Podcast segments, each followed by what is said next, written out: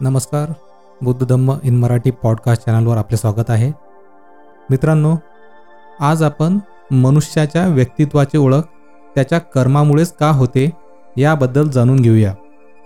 आपण कोणाला डॉक्टर म्हणून ओळखतो कारण तो रोग्यांचे इलाज करतो.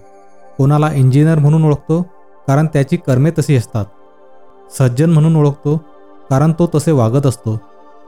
दुर्जन चोर खोटारडा लुच्चा लफंगा शूर धाडसी देशभक्त देशद्रोही समाजकंटक इत्यादी म्हणून ओळखतो ते त्यांच्या कर्मामुळेच. जेव्हा आपण एखाद्या व्यक्तित्वाचे मोजमाप करतो ते त्याच्या प्रकटपणे माहीत असलेल्या संपूर्ण कर्माचे मोजमाप असते. एखाद्याची वाईट कर्म प्रकटपणे माहीत नसल्यास त्यास आपण चांगला माणूस असल्याचे मानतो परंतु कर्माची फळे चिरकालपर्यंत लपून राहत नाहीत व ती उघडकीस येतातच. तेव्हा आपण त्याच्या कर्मानुसार त्याचे मोजमाप करून तो ओळखतो. आपण कोणाच्या आत्म्याला पाहू शकत नाही. यास्तव त्याच्या आत्म्यानुसार त्याला ओळखत नाही.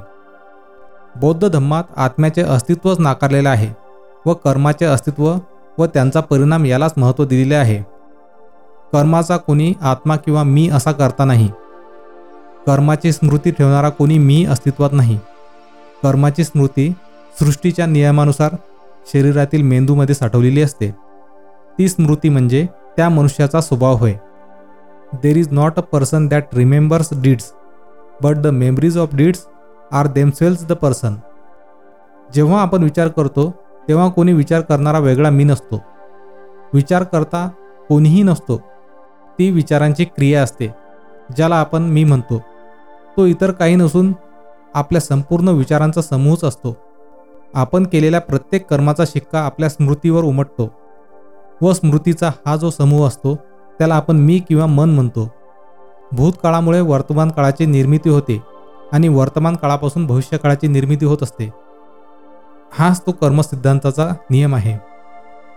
मित्रांनो मला आशा आहे की तुम्हाला हा एपिसोड नक्कीच आवडला असेल. जर आपणास बुद्ध धम्म इन मराठी पॉडकास्ट ऐकायला आवडत असेल तर आपल्या मित्रपरिवारामध्ये हा पॉडकास्ट शेअर करायला विसरू नका. धन्यवाद.